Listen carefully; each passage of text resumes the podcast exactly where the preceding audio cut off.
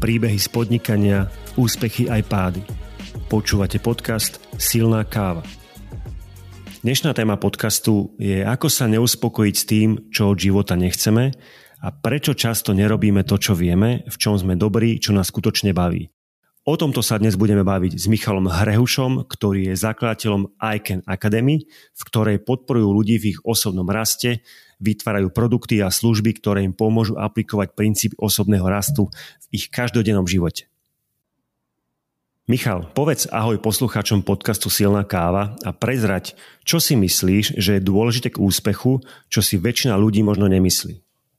Ahojte, vás všetkých zdravím a chcem vás aj oceniť, že ste tu a že sa venujete vôbec takýmto veciam a pracujete na sebe. Jedna vec, ktorú ja považujem, že je veľmi dôležitá pre dosiahnutie úspechu, čo si myslím, že väčšina ľudí o tom ani tak nehovorí. A ja to sám na sebe vnímam, že pre mňa to funguje, je princíp opakovania. Pretože veľmi často, a hlavne zo školy, máme takú predstavu, že keď si to prečítáš a vieš to odrabkať pred tou tabulou, vieš to zopakovať, tak to vieš. No ale pozrieme sa na to, že koľkí mladí ľudia vyšli vysokú školu a vôbec nerobia to, čo študovali. Alebo sa v tom necítia dobrí, že vlastne prešli tou školou, majú diplom, ale stále majú pocit, že majú nízke sebavedomie v tom, nie sú si v tom istí a robia potom nakoniec niečo úplne iné, ale nevedia sa uplatniť. A to je kvôli tomu, že vlastne škola nás naučila, že keď sa to naučíš, keď tú knihu raz prečítáš, tak to vieš. Ale ja si myslím, že vieš to až vtedy, keď to naozaj dostaneš pod kožu. No a keď si tak spomeniem na to, že ktoré veci v škole sa mi dostali pod kožu, tak to boli napríklad básničky, ktoré som sa učil naspamäť a niektoré doteraz by som vedel prvých pár viet zopakovať. A to preto, že som si ich tak často opakoval, tak často som to počul, že jednoducho nad tým nemusím premýšľať. A toto si myslím, že je také malé tajomstvo v osobnom raste, o ktorom málo kto hovorí. Že opakovaním dostávame tieto informácie naozaj do našej identity a stotožňujeme sa s tým. A keď sa stotožníš s nejakou informáciou alebo s nejakým princípom, tak vtedy je veľmi ľahké spraviť si z toho zvyk. Vtedy je veľmi ľahké sa tým riadiť, keď sa z toho stane súčasť našej identity. No a ďalšia vec, ktorá je pritom dôležitá, je premeniť svoje chcenia na doslova až také potreby. Pri tomto sa často stretávam aj s neporozumením, keď toto vysvetľujem. Keď poviem, že... Michal, ja ťa možno ešte trošku zastavím, pretože už ideme do hĺbky tej témy. Jasné. Ja by som chcel možno dať priestor tebe, aby si niečo povedal o sebe. Čiže z toho, čo sme povedali, je jasné, že sa budeme venovať osobnostnému rozvoju. Ale skôr ako pôjdeme do hĺbky, tak skús prezradiť niečo o sebe, niečo o svojom príbehu. Teda si mladý chalan, môžem povedať, a už sa 13-14 rokov venuješ osobnostnému rozvoju od tvojich 21 rokov. Ako si sa k tomu dostal a vlastne prečo sa venuješ od takého mladého veku, od veku 21, ten mladý chalan, téme, ktorá sa zdá, že je pre starších? To je veľmi dobrá otázka. Tak ako to často v živote býva, tak tie najväčšie zmeny prichádzajú vtedy, keď dostaneme od života celkom veľkú facku. A takú facku som aj ja dostal, keď som vlastne hneď po strednej škole som odišiel do Austrálie. Vedel som už dobre anglicky, myslel som si, že pre mňa nebude problém sa uplatniť, však už vtedy som rozprával plynule. No lenže prežíval som tam veľmi ťažké obdobie a hlavne po finančnej stránke. Pracoval som na dvoch miestach naraz. To jedno miesto som doslova neznášal a až som sa tešil ráno, keď už bude 10 hodín večer a pôjdem domov a pôjdem spať. A to bol taký prvý znak, že aha, niečo sa deje, niečo treba zmeniť, pretože je dosť zlá situácia, keď ráno o 7 stávaš s tým, že nech už je koniec dňa. A mal som pocit, že už mi to tak doslova žlezie na psychiku. A stále mi nevychádzalo na základné životné náklady, napriek tomu, že som pracoval na dvoch miestach naraz a voľný deň som mal iba vtedy, keď ma odniekiaľ vyhodili. A nevzdával som sa, stále som hľadal, že musí niečo byť. Až raz som dostal e-mail od mojich rodičov s tým, že pozri si tento film, že môže ti pomôcť. V mojej hlave, čo aký film môže pomôcť. No a takýmto spôsobom som sa vlastne už v roku 2007 dostal k filmu Tajomstvo. A ja som mal úplne zimomriavky, keď som to pustil, pretože dovtedy zaujímal som sa o internetový marketing. A ja som si spomenul, že asi 2 roky dozadu som sa stretol s ukážkou z tohto filmu, že takto sa dá urobiť nejaké rúško tajomstva okolo toho, že o čom to vlastne bude, a toto je perfektný príklad, ako to spraviť. A už vtedy som si vraval, že ten film vyzerá zaujímavo, to by som si raz pozrel. A ja som toto spoznal. A v priebehu v podstate tej hodiny a pol, ako ten film išiel, tak som pochopil pre mňa 2 zásadné veci. A to, že iba ja som zodpovedný za svoje šťastie, a iba ja môžem rozhodnúť, čo chcem, a nikto nemôže a nemá právo súdiť, či som sa rozhodol správne alebo nie. A to boli pre mňa 2 zásadné zmeny v mojom živote, pretože dovtedy ja som sa vždy snažil byť ten dobrý chlapec, ten, ktorý je príjmaný a pozerať sa iba na šťastie iných. Ja som nevedel povedať, čo chcem na narodeniny, či mám rád takú farbu alebo takú farbu. Ja som sa vlastne vôbec nezaujímal o to, čo ja chcem. A potom, ako som dopozeral tento film, tak prvá vec, čo som spravil, bolo, že som si napísal zoznam úplne všetkých vecí, po ktorých som túžil. Od pre niekoho hlúposti ako nové kvalitné pero, ktoré nebude vynechávať, keď píšem ľavou rukou, až po príjem a doma. Vtedy peniaze boli pre mňa téma číslo 1, pretože to bol najväčší problém v mojom živote. No a začal som čítať zrazu iné knihy. Zrazu som začal čítať knihy ako Think and Grow Rich, čiže Myslí a zbohatní od Napoleona Hilla, alebo Istou cestou k bohatstvu od Wallace Wattlesa, moja doteraz najobľúbenejšia kniha. A zrazu som prišiel na myšlienku, že ja by som chcel prísť na Slovensko, vrátiť sa, nechať tam školu, to je jedno, že som mal pár mesiacov k dokončeniu. A zatúžil som vlastne ľuďom ukazovať tento svet osobného rastu. Pretože vtedy bolo zo pár kníh v knihkupectvách, ale to neboli plné regále ako dnes. Film Tajomstvo ešte nebol ani preložený do slovenčiny. A ja som sa rozhodol, že prídem na Slovensku a tu budem práve šíriť tieto myšlienky a ukazovať ľuďom, že vôbec niečo takéto existuje, pretože mne to tak veľmi pomohlo. A napriek tomu, že nič sa nezmenilo ešte v mojej peňaženke, tak ja už som vedel, že moja budúcnosť bude úplne iná. Ako si... Slovo veriť by bolo stále veľmi slabé. Ja neviem na to nájsť slova, aké množstvo viery a dôvery som zrazu získal v života v to, že veci viem obrátiť úplne inak, ako sa dovtedy vyvíjali. Takže to bol pre mňa obrat a odvtedy som sa vlastne naplno venoval osobnému rastu a odvtedy som mal túžbu nájsť spôsob, ako sa vlastne týmto aj živiť, ako to robiť naozaj profesionálne, alebo teda počas celých mojich dní, nielen ako nejaké hobby alebo ako nejakú bokovku popri ďalšej práci. A to už bola potom ďalšia cesta, ale týmto celým to vlastne začalo, týmto dvoma uvedomeniami. OK, Michal, potom vlastne 13 rokov si sa aj ty nejako vyvíjal a vlastne vráťme sa teraz späť do súčasnosti a priamo do bodov dnešnej našej konverzácie. A poďme rovno na prvú otázku, kde vlastne už pôjdeme trošku do detailu, tak aby vlastne bol z dnešnej debaty nejaký záver, nejakých pár kľúčových myšlienok, ktoré sa dajú zapamätať, ktoré sa dajú zopakovať. Čiže moja prvá otázka je, ako robiť to, čo milujeme, čo nás skutočne baví, alebo prečo sa ľudia uspokoja s tým, čo nechcú? To sú 2 otázky, ktoré by si zaslúžili kľudne aj celý takýto rozhovor. Ale aby som to zhrnul, každý z nás je navyknutý na nejaké veci. Má nejakú tzv. Zónu komfortu, kde sa cítime pohodlne. Pozor, nie príjemne, ale pohodlne. To znamená, že už to tam poznám. Ja keď som bol v tej Austrálii a mal som tie finančné problémy, tak ja už som v tom vedel chodiť. Už po pár mesiacoch som vedel, kde nakupovať, ako si variť jedlo, tak aby mi to vyšlo. Vtedy som si dal limit, že $4 na deň na celý deň jedlo. A už som v tom vedel chodiť a ako si mi bolo až cudzie nejaký iný svet. A zdalo sa mi, že toto je ten môj svet a takto funguje väčšina ľudí. Oni sú už zvyknutí na to, že chodím do práce, ktorú až tak nemám rada, ale veď mám hypotéku, takže už v tom viem chodiť, viem, že mi to vychádza. Je to v podstate pohodlné. Väčšina ľudí teda sa uspokojí s tým, čo už pozná. A v podstate ukazuje sa to aj na rôznych výskumoch, kde sledovali, že ktorý človek je nám sympatický alebo ktorý sa nám páči, a veľmi často to vychádzalo práve z toho, že koho poznáme, koho sme videli často. A rovnako je to aj v živote. Keď sa stretávame s nejakou situáciou často, myslím si, že jednou z hlavných vlastností nás ľudí je to, že sa dokážeme prispôsobiť.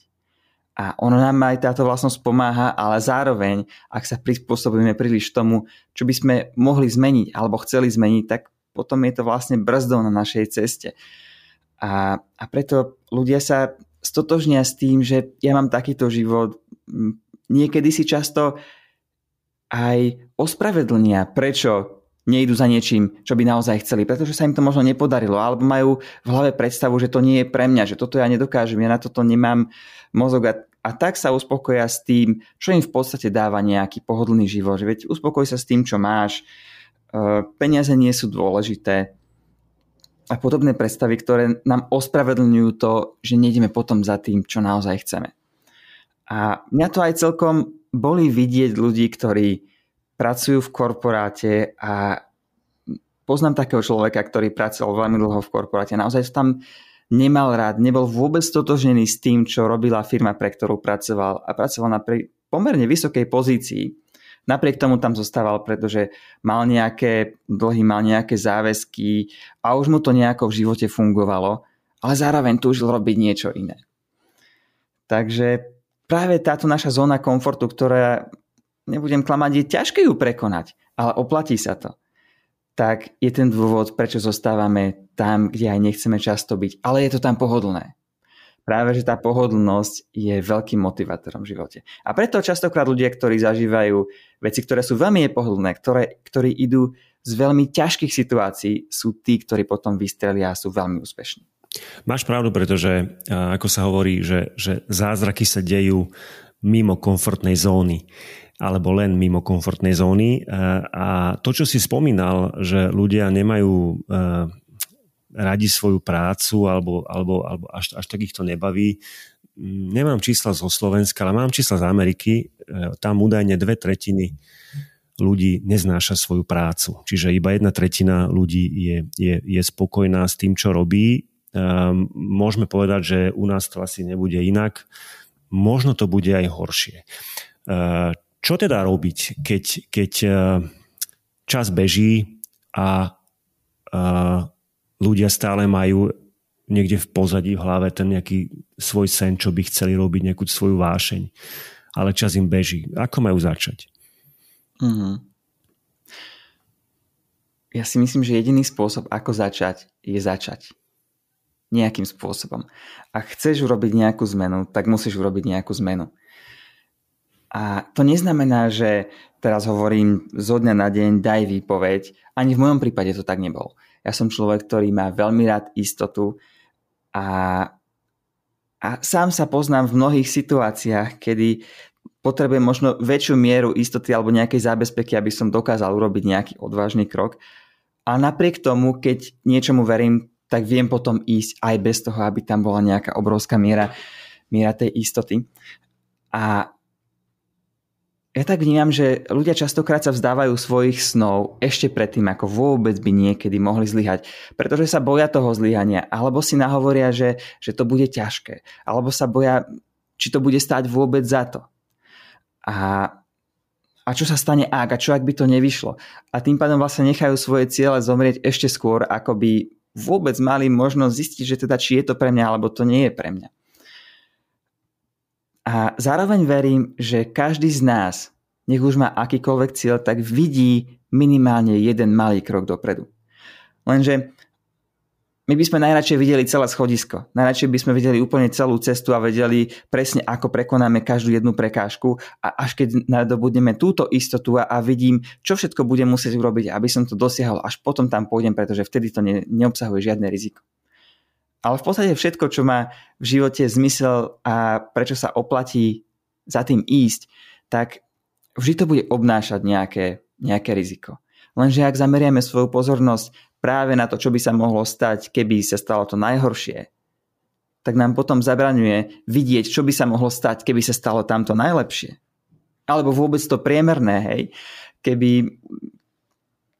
Ja si viem predstaviť, že pre väčšinu z tých 2/3 ľudí, ktorí, ako vravíš, neznášajú svoju prácu. Keby začali robiť niečo, čo naozaj majú radi a zarobili by si z toho aj menej, možno by sa museli uskromniť, tak ja verím, že ich život by bol nakoniec šťastnejší. Ak by bol ich život šťastnejší a robili by to, čo naozaj majú radi a rozvíjali by sa v tom a bola by to ich vášeň, tak ja verím, že je iba otázka času, kedy by našli ten spôsob, ako to urobiť tak, aby mali z toho aj viac tých peňazí. Takže myslím si, že treba nejakým spôsobom začať. Napríklad ja, keď som chcel podporovať ľudí v osobnom raste, ja som nevedel vôbec, čo to vlastne bude, čo z toho vznikne, či by ľudia boli vôbec ochotní za niečo také zaplatiť a ako si z toho zarobím. Len som mal túžbu, ja chcem toto robiť naozaj ako v podstate ako svoju prácu. A tak som začal tým, že vtedy začínal Facebook, tak som založil stránku na Facebooku. A nepozeral som sa ešte na to, ako si z toho zarobím, ale začal som tam prispievať. A začal som častokrát aj robiť viac, ako robili iní, ktorí vtedy mali podobné stránky. A bol som aj jeden z prvých, čo som mal tiež vtedy šťastie, ale tiež to bolo iba o tom, že som išiel do tej akcie. No a ono sa to postupne vyvíjalo a menil som ten kurz podľa toho, ako som videl, že čo mi funguje, čo mi nefunguje, čo sa ľuďom páči, čo sa nepáči, až z toho vzniklo to, čo je vlastne teraz. Ale keby som vtedy neurobil tie prvé kroky, keby som nešiel do toho s tým, že áno, mám tú prácu, kde chodím tam na 7 ráno, cestujem, potom cestujem naspäť, vraciam sa domov okolo 7, 8 a potom venujem pár hodín tejto vtedy ešte mojej takej bokovke. Keby som toto nespravil, tie prvé kroky, ktoré som pred sebou videl, tak by som nevidel ďalšie kroky. To je ako keď by sme chceli vidieť za horizont, ale stojíme niekde dole a okolo nás sú samé mrakodrapy. No až keď vyjdeme na nejaké poschodie, začneme vidieť ďalej a ďalej. Lenže na to poschodie musíme výjsť postupne jeden krok za druhým. A myslím si, že každý z nás vidí tie malé kroky. Poďme teda krok za krokom, ako by sme mohli pomôcť niekomu, ktorého hĺbka v hypofýze, nejaký odložený sen, pracuje 10 rokov niekde a chcel by začať. Aké pomôcky mu môžeš ponúknuť alebo ako má začať, aby vlastne mohol robiť tie jednoduché prvé krôčky k tomu, aby jedného dňa sa mu splnilo to, čo chce. No predovšetkým musí si zadefinovať, čo je vlastne to, čo chce. Pretože veľa ľudí má takú predstavu, že ja chcem robiť niečo pozitívne, chcem mať nejakú príjemnú prácu, niečo, čo budem mať rád. No dobre, ale čo to je? Keď si predstavíš, že dám takúto požiadavku, že prines mi, prosím te, daj mi nejaký job, ktorý budem mať rád, ktorý bude príjemný. No čo mi ponúkneš? Ani nevieš, pretože som ti nedal dostatočne jasne vedieť, čo vlastne chcem. Čiže tá prvá vec je vôbec definovať si, čo je teda to, čo chcem robiť. A myslím si, že túto stroskotá príliš veľa ľudí. Že to nechajú na to, že veď niekedy mi to napadne a vôbec sa nad tým ani nezamýšľajú. Čiže napísať to na papier doslova? Doslova v podstate áno, pretože naša myseľ znesie veľmi veľa chaosu mysliať si, že má jasno. Ja keď ľuďom poviem, že napíši svoje cieľa, tak často sa stretnem s tým, veď ja viem, čo chcem, ja to nepotrebujem. Ale keď mu poviem, no dobre, tak povedz mi, čo chceš, tak v podstate koktá nevie sa vyjadriť, nevie to presne popísať. Pretože keď sme zrazu jeden na jedného a musím dať doslov to, čo chcem, tak už ti nemôžem zdeliť nejaký chaos, ktorý mám v mysli. Už musím ísť do toho konkrétne. A vieš mi dať otázku na to a uistiť sa alebo vyjasniť si veci, ktoré ti nie sú jasné. A podobne je to s tým papierom. Ten papier tiež neznesie chaos a pokiaľ to musím napísať, tak si to musím vyjasniť. A to si myslím, že je ten hlavný benefit, ktorý ľudia získajú z toho, keď si píšu svoje ciele. Pretože zrazu, keď mám pred sebou prázdny papier a uvedomujem si, že už na neho pozerám 2 minúty a stále neviem, čo napísať, tak to asi hovorí o tom, že asi nemám až tak jasno v tom, čo naozaj chcem. A viackrát som sa naučil, že veci sa dajú do pohybu až vtedy, keď spravím nejaké rozhodnutie. Mne v tomto pomohla jedna vec, že som si naozaj pustil stopky. Že som si nastavil stopky na 10 minút a za tých 10 minút som musel zo seba dostať to, čo ma napadne. A naozaj, keď som bol tlačený nejakým takýmto časovým limitom, tak vlastne som bol schopný naozaj rýchlo písať myšlienky, ktoré by som možno nepísal, keby som si tam ten časový limit nedal. A Michal, my sme sa bavili pred začatím rozhovoru o jednej pomôcke, ktorá pomáha k tomu, aby sme si pripomínali tie svoje ciele, a to je nástenka vízií. Nástenka vízií je stará pomôcka, ona sa už vyvinula za nejaký čas. Tak čo sú teraz novinky v tej nástenke vízií? Viem, že aj ty to máš v svojom programe, tak porozprávaj nám, o čom je nástenka vízií. Mm-hmm. Tak hlavne pre tých, ktorí počujú prvýkrát pojem nástenka vízií. Nástenka vízií je v podstate nejaká tabula alebo nejaký papier, kde si dáme veci, ktoré nás inšpirujú, ktoré by sme chceli dosiahnuť, naše sny, naše ciele.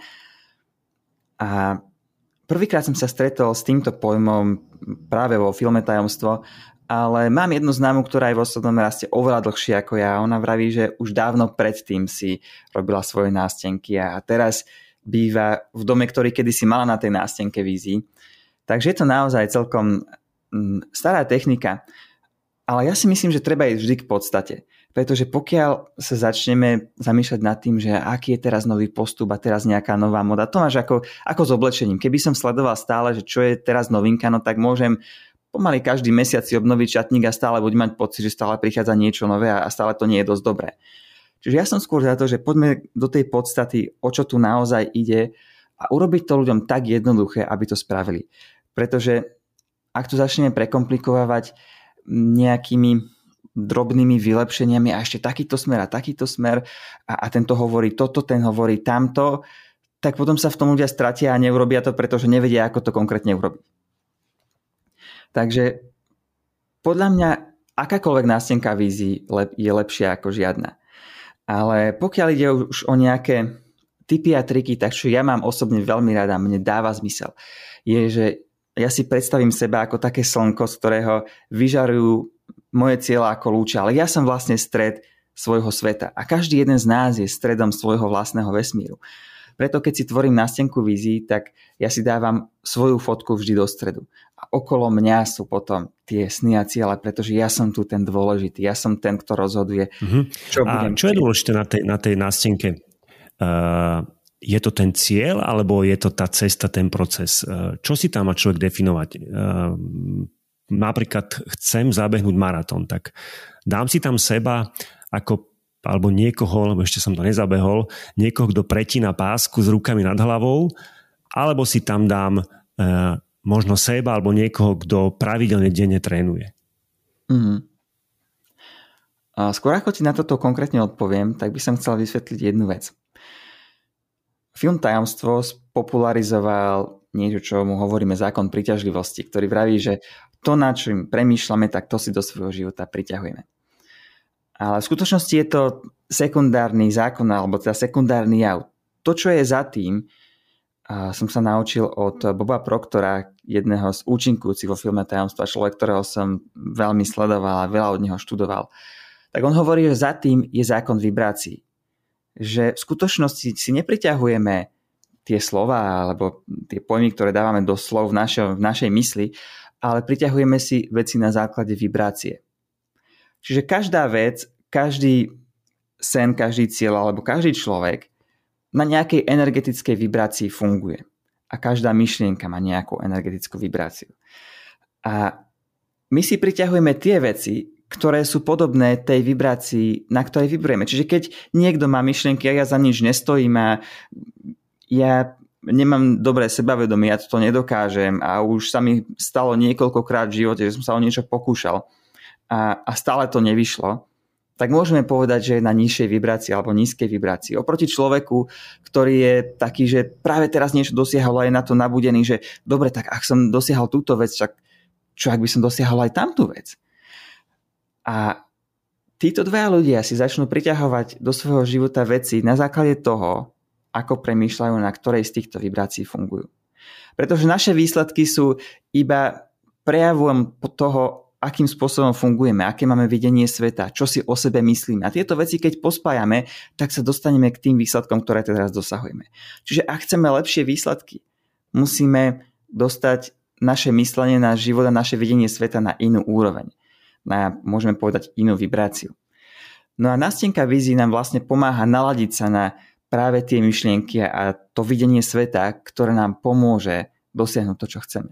Pretože pre väčšinu ľudí je, a v podstate, ak si dávame cieľ, ktorý sa oplatí dosiahnuť, pre ktorý sa oplatí ísť, tak veľmi často to bude cieľ, ktorý je úplne mimo našu realitu. To nebudú veci typu, že chcem zvýšiť svoj príjem o 10%, to nikoho nebude motivovať. To sú práve veci, že chcem vzťah, ktorý som v živote nemal a túžim po ňom a doteraz som mal problémy, ale ja túžim po tom vzťahu, čiže je to niečo úplne mimo moju realitu. Alebo chcem vlastný dom a doteraz som vždy bol iba v prenajme v garzonke, ale ja by som tak veľmi túžil mať ten vlastný dom. Toto sú veci, ktoré ľudí motivujú. A nástenka vízie nám práve pomáha programovať našu myseľ na tieto sny a ciele a uveriť na podvedomej úrovni, že sa to dá. Vedieť si seba vôbec predstaviť v tom, pretože ako to chceš dosiahnuť, ako chceš zabehnúť maratón, keď ani vo svojej mysli si nevieš predstaviť, že vieš zabehnúť maratón. No ako to tam dáš, keď ti to ani tvoja myseľ neberie, už len keď sedíš doma pohodlne na gauči. Najskôr si musíš poriešiť toto, najskôr musíš uveriť, že ty si človek, ktorý to dokáže spraviť. A toto práve pomáha urobiť nástenka vízií. Mm-hmm. Michal, skôr ako sa posunieme ďalej, ešte jeden tip alebo trik mňa zaujíma. Mali by sme zverejniť tú nástenku vízií? Čiže nástenka vízií nie je hanba, ale asi do toho musím zapojiť celú rodinu, lebo musím ju zverejniť zrejme, že? Musíš, ale možno nemusíš. Ja verím, že sú ciele, ktoré sú intimné a naozaj niekto nechce, aby to videli iní. A úplne to beriem. Pre takýchto ľudí kľudne odporúčam, daj si cez tú nástenku nejaký záväz alebo záväz cez ňu obraz, aby ju nebolo vidno, alebo prehod cez ňu nejaký papier, ktorý vieš si dvihnúť a dať naspäť, aby si sa vedel k tej nástenke vízie vrácať. Ale zároveň, tuto by som upozornil na jednu vec. Pozor na akési vlastné spochybňovania a vlastný pocit menejcennosti. Pretože ak sa necítim dobre, keď sa niekto pozerá na to, že ja chcem túto vilu, alebo ja chcem toto luxusné auto, alebo ja chcem takýto typ dovolenky, ja chcem takéhoto partnera. Ak sa necítim dobre, ak niekto to vidí na mojej nástenke, tak ako sa budem cítiť, ak by som mal to auto zaparkované pred domom? To stále ho budem schovávať? Alebo čo? Čiže ten akt, že tú nástenku zverejníme, ja viem, ono to bude veľmi nepohodlné. Práve preto, že my sme zvyknutí fungovať na inej úrovni. Že sme zvyknutí fungovať vo svete, kde tieto veci ešte nemáme. A tak trochu nám náš vnútorný kritik môže povedať, že kto si myslí, že si, veď toto nikdy nedosiahneš. Toto majú iba chamtiví ľudia. Toto nie je pre teba. A čo to povedia iní? Bude to nepohodlné zverejniť tú nástenku vízie. Teraz zverejniť, myslím, vyvesiť niekde doma, lebo návšteva to môže vidieť, rodičia to môžu vidieť, partner, partnerka, deti to môžu vidieť. A teraz budem musieť vysvetľovať, alebo čo si o mne pomyslia, že ja chcem tu takéto veci, som nejaký mamonár, alebo kto. Ale práve to je skúškou toho, ako veľmi to chceš. A či to myslíš naozaj vážne. Čiže ja verím, že sú ciele, pri ktorých, áno, myslím to vážne, ale nechcem to ukazovať každému. Ale sú potom ciele, pri ktorých je to iba naša vlastná neistota a pocit našej vlastnej menejcennosti, ktorý nám to bráni zverejniť. A práve to je veľmi dobrý krok, to zverejniť. Pretože keď začneme robiť veci, ktoré sú odvážne, tak začneme stotožňovať seba s tými odvážnymi úkonmi a s tými odvážnymi akciami. A zrazu začneme vidieť samých seba ako odvážnejších, ako sebavedomejších. Takže toto je veľmi dobrý tréning toho, ako si budovať aj sebavedomie napríklad, že zverejniť nástenku vízie a ísť do tej nepohody a výjsť mimo zóny komfortu. Mm-hmm. Michal, ty máš webovú stránku, kde sa dá vlastne, kde sa teda nájsť a kde sa dajú nájsť aj iné pomocky, ktoré si vlastne pripravil aj pre našich poslucháčov, tak povedz, kde sa dá o tebe dozvedieť viacej alebo kde sú tie pomocky? Mhm.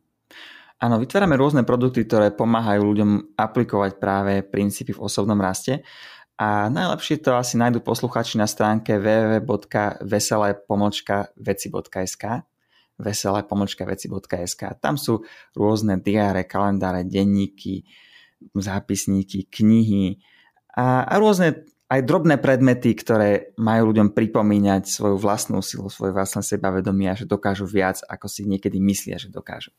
Mm-hmm. Michal, ja to len tak stručne zhrniem. Čiže bavili sme sa o tom, že byť v zóne komfortu je pre ľudí prirodzené, je to také jednoduché. Čiže treba výjsť z tej zóny komfortu, hlavne treba začať malými krôčkami a napísať si, čo by sme vlastne chceli a podporovať s pomockami, ktorými môže byť napríklad násnika vízií.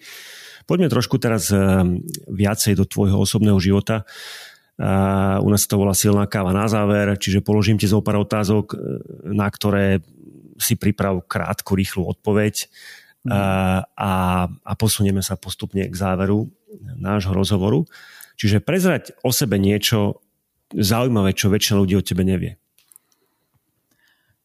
A niečo, čo o sebe často nehovorím, je to, že som sa narodil s ráštepom chrbtice. A prognózy boli, že možno nebudem chodiť. Našťastie to takéto nebolo.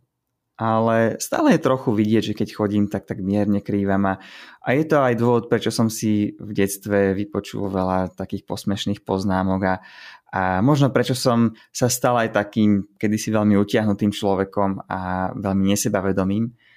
A dalo mi to zabrať prekonať niektoré tieto moje obmedzujúce presvedčenia a povedal by som, že stále sa učím byť sebavedomejší a dávať o sebe vedieť a byť videný a byť počutý. Takže toto je jedna z takých vecí, ktoré nie každý o mne vie, kto ma pozná takto len cez internet, ale jedna z vecí, ktorá celkom výrazne ovplyvňovala môj život a vďaka ktorej som vlastne teraz aj človek, ktorým som. A vlastne preskočím na jednu otázku, ktorú by som sa ťa spýtal neskôr, ale možno je nepodstatná. A tá otázka bola ty a šport, čiže umožňuje ti tvoj poviem, že handicap z detstva športovať, alebo máš nejakú inú činnosť, ktorou si to vynahradzuješ? To je veľmi dobrá otázka. Myslím si, že aj celkom inšpirácia pre poslucháčov. Pretože áno, sú veci ako futbal mi nikdy nešiel, takže hrať futbal to je pre mňa utrpenie, ale v podstate nemám problém s bežným pohybom. Ale ja som mal v detstve predstavu, že ja sa nikdy nenaučím tancovať, ja na svojej svadbe nebudem tancovať a jednoducho toto nie je pre mňa. No a osud chcel, že na strednej škole som mal veľmi dobrých kamarátov, ktorí začali chodiť na tanečnú. A tak ako to býva v tom veku, tak bolo veľmi veľa dievčat a veľmi málo chlapcov. No a keďže ja som bol s nimi dobrý kamarát, tak ma zavolali, že poď sa aspoň pozrieť, budú tam nejaké baby, možno sa naučíš tancovať, možno sa ich to zapáči. No tak som tam šiel, mne sa to tak zapáčilo, že som naozaj roky tancoval a myslím si, že som bol v tom aj dosť dobrý. Dokonca som mal skúsenosť, kedy som ja sám odučil 2 také malé kurzy, čo bolo niečo, čo naozaj v detstve som si myslel, že toto absolútne nie je pre mňa. To je úplne mimo moju realitu a také niečo sa nikdy nestane. Takže to môže slúžiť ako inšpirácia aj pre poslucháčov, že častokrát sa nám zdá, že toto vôbec nie je pre mňa a to mám reálne dôkazy, že toto sa nemôže stať. A napriek tomu, keď ti niečo chytí za srdce a ideš za tým, tak sa to môže stať. Podiel sa s nami o nejaký jeden svoj osobný zvyk, ktorý si myslíš, že ťa veľmi podporuje. Denný zvyk. Ak máš. Áno. Ja som už celkom dávno si začal vyvíjať takú vlastnú rannú rutinu a myslím, že ma k tomu inšpirovali aj knihy Robina Sharmu. A tak celkom pevný zvyk, ktorý naozaj veľmi, veľmi často dodržiavam, i keď mám obdobia, kedy od toho upustím, je vytvoriť si vlastný ranný rituál, ktorý ma dobre naladí. A môj rituál spočíva v tom, že mám pár minút veľmi intenzívnej fyzickej aktivity. V zmysle napríklad kliky, až kým mám pocit, že už viacej nevydržím. Alebo a hneď po zbudení? Veľmi rýchlo po zobudení. Áno. Ak nie hneď, samozrejme nejaká osobná hygiena, potreby a tak, ale veľmi rýchlo, v zmysle do 5 minút, do 10 minút. Doslova som to niekedy využíval na to, aby som sa zobudil. Že keď som vstal ešte taký ospalý, ja som vedel, že keď spravím tých 50-80 klikov, tak ma to prebudí. Čiže ty sa zobudíš, umieš si zuby, napieš sa vody a ideš na podlahu a robíš kliky, až kým vládzeš? podstate áno. Teraz som mal prestávku zo zdravotných dôvodov, ale veľmi dlho som takto fungoval a plánujem sa k tomu vrátiť, keď znova budem už znova môcť. A toto je niečo, čo prebudí moje telo. V podstate ide o to zobudiť telo. A to je jedno, že či to je pre niekoho yoga, alebo je to stretching, alebo je to nejaký intenzívny beh, alebo je to studená sprcha. Ide o to vlastne zobudiť svoje fyzické telo a dať mu tak trochu nejaký šok a povedať mu, že teraz je nový deň, už sa konečne zobuď. A druhá časť toho rituálu spočívala v tom, že nastaviť si myseľ alebo upokojiť svoju myseľ. Takže mne sa veľmi páčilo práve z toho napätia, z toho, ako mi pumpovalo srdce teraz sadnúť si a ísť do meditácie. A pozorovať, že vlastne ako na to reagujem, ako sa mi upokojuje dých. Ja nerobil som nič iné, iba som sa sústredil na dých. Žiadne nejaké pokročilé techniky, žiadne asany, žiadne špeciálne sedenia a držanie rúk v nejakých pozíciách. Jednoducho som si sadol, dal ruky na kolená, pohodlne, niekedy som bol dokonca v pohodlnom kresle, v takom pololeže a sústredil som sa iba na svoje dýchanie. Kedykoľvek myseľ išla inde, tak znova OK, nádych, výdych. Nastavil som si budík na 5 až 10 minút a týmto som začal s meditáciou. Keď som skončil s meditáciou, tak som išiel do vizualizácie toho, čo sa mi páči, pretože som mal už upokojenú myseľ. Cez noc som nemyslel na nič, však som spal. A tak som to pokladal za skvelý spôsob, ako si pripomenúť, čo vlastne chcem a ponoriť sa znova do toho pocitu a nastaviť sa na tú úroveň, kde vlastne ma to motivuje niečo dosiahnuť, niečo, čo naozaj chcem. No a štvrtá vec bola, alebo je, čítanie. A to zase nastaví moju myseľ na inšpirujúce myšlienky. A všimol som si sám na sebe a ja vyzývam aj posluchačov, aby to skúsili na sebe. Najskôr si prečítať niečo, čo ma inšpiruje a potom sa zamyslieť nad tým, čo budem dnes robiť. Pretože som si všimol sám na sebe, že keď si prečítam niečo, čo ma inšpiruje, možno príbeh niekoho alebo nejaký princíp z knihy, ktorú mám rád, tak zrazu som bol ochotnejší ísť do vecí, ktoré spravili väčší rozdiel v mojom živote. Do vecí, do ktorých možno by som nešiel a mal by som ich tendenciu odkladať a prokrastinovať, pretože tam bolo niečo nepohodlné. Ale odrazu som bol nabudený tou knihou na to, že idem niečo dosahovať, tak dobre, poďme, spravme to, urobím to video, aj keď mám z toho strach, aj keď mám pocit, že nevyzerám dobre na kamere a že kto to bude pozerať, ale ja sa do toho idem. Takže toto boli 4 veci, ktoré som veľmi pravidelne robil a ktoré, ako hovorím, niekedy som mal obdobia, kedy som od toho viacej upustil, pretože sa zmenila moja životná situácia. A kedy som znova to potreboval dať naspäť, ale kedykoľvek som mal slabšie obdobie, tak som to vedel pripísať k tomu, že som poľavil zo svojej rannej rutiny. Michal, ja to zopakujem, čiže 4 ranné rituály v jednom: cvičiť, meditovať, vizualizovať a čítať. Áno, presne tak. Ale treba si to vyvíjať postupne. Nie hneď všetky 4 naraz, pretože ja verím, že sú ľudia, ktorí by to zvládli hneď od začiatku všetky 4, ale pre väčšinu ľudí odporúčam ísť úplne postupne, po malých krokoch. Mne to trvalo možno 2 roky si vybudovať túto rutinu. Michal, ja ti pekne ďakujem, že si s našimi poslucháčmi zdieľal tvoje vedomosti z oblasti osobného rozvoja, aj že si prezradil svoj osobný príbeh. Povedz na záver, čo by si chcel vypichnúť, zopakovať to najdôležitejšie z dnešného rozhovoru a prezrať ešte raz, kde ťa posluchači nájdú a maj sa krásne. Mhm. Ja by som to zhrnul tým, pretože spomenul si, že hovorili sme o tom, ako robiť to, čo ľudia majú naozaj radi, ako do toho ísť. A to platí či už pre ľudí, ktorí sú teraz v nejakom zamestnaní, ktoré možno im nevyhovuje, alebo sa im tam niečo nepáči, ale rovnako aj pre ľudí, ktorí končia školu a chcú do toho, chcú vhupnúť do pracovného sveta s tým, že chcem robiť to, čo mám naozaj rád. A rozprávali sme sa o tom, že ako to teda spraviť, ako urobiť tie prvé kroky, ako vyjsť z tej zóny komfortu. A ja som raz počul jednu veľmi dobrú myšlienku, ktorá to krásne vystihuje. A to bolo, že ak chceš prekonať svoj strach zo zlyhania, tak potom maj cieľ, pre ktorý sa oplatí zlyhať. A toto mne osobne vždy fungovalo. Keď premeníš... Môžeš to prosím ťa zopakovať ešte raz, lebo som sa v polke zamyslel a strátil som niť. Určite. Je to veľmi dôležité, si myslím. Keď chceš prekonať svoj strach zo zlyhania, tak maj cieľ, pre ktorý sa oplatí zlyhať. Cieľ, pre ktorý sa oplatí aj zlyhať. Ono je to, tak ako si spomenul s tými cieľmi, keď si si dal 10 minút na to napísať si, čo naozaj chcem v živote.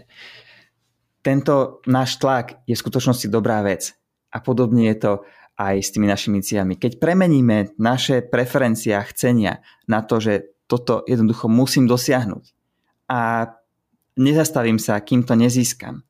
Pretože toto je pre mňa tak dôležité, že prejdem cez čokoľvek a som ochotný urobiť čokoľvek, tak takýto človek to dosiahne.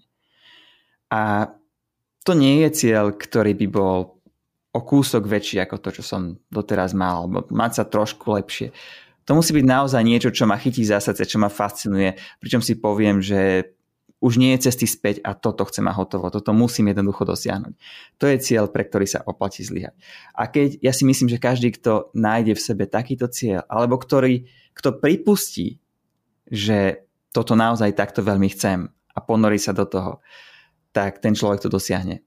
Či už je to práca, ktorú chcem, či je to vzťah, ktorý chcem, to bol napríklad v mojom prípade, alebo je to dom, ktorý chcem, je to nejaká vlastnosť, ktorú chcem v sebe mať. Pokiaľ je tá túžba tak silná, a už to nie je len preferencia, ale je to skutočná horiaca túžba, tak taký človek to naozaj dosiahne. Takže to je myšlienka, ktorú si myslím, že by bolo hodné si odniesť tohto celého rozhovoru. A ešte raz opakujem, kde ľudia nájdu naše veci. Presne tak. Na stránke www.veselapomočkaveci.sk. A chcem pripomenúť, že tá myšlienka bude aj napísaná na našom webe silnakava.sk, kde bude tvoja epizóda, kde sa ju bude vypočuť a kde budú zobrazené dôležité veci.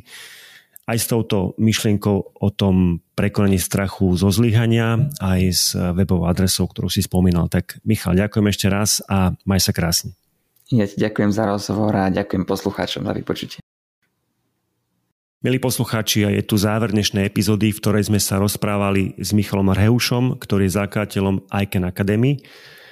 Téma bola, ako sa neuspokojiť s tým, čo od života nechceme a prečo často nerobíme to, čo vieme. Milí poslucháči, nezabudnite, že vypočuť a doslova prečítať si najzaujímavejšie z dnešnej epizódy môžete na webovej stránke www.silnaka.sk po zadaní mena nášho dnešného hosta do vyhľadávača, a tým bol Michal Hrehúš. Prihláste sa k odberu newslettera na našom webe silnakava.sk a vyhrajte poukážku na nákup kníh v hodnote 25 € alebo v hodnote ekvivalentu českých korunách. Každý týždeň vyžrebujeme jedného z vás. Neváhajte, choďte na web silnakava.sk, prihláste sa a vyhrajte. Podcast Silná káva vám prinášame v spolupráci s Dekra Development 3-krát do týždňa, v pondelok, v stredu a v piatok. Ahoj a do počutia pri ďalšej epizóde.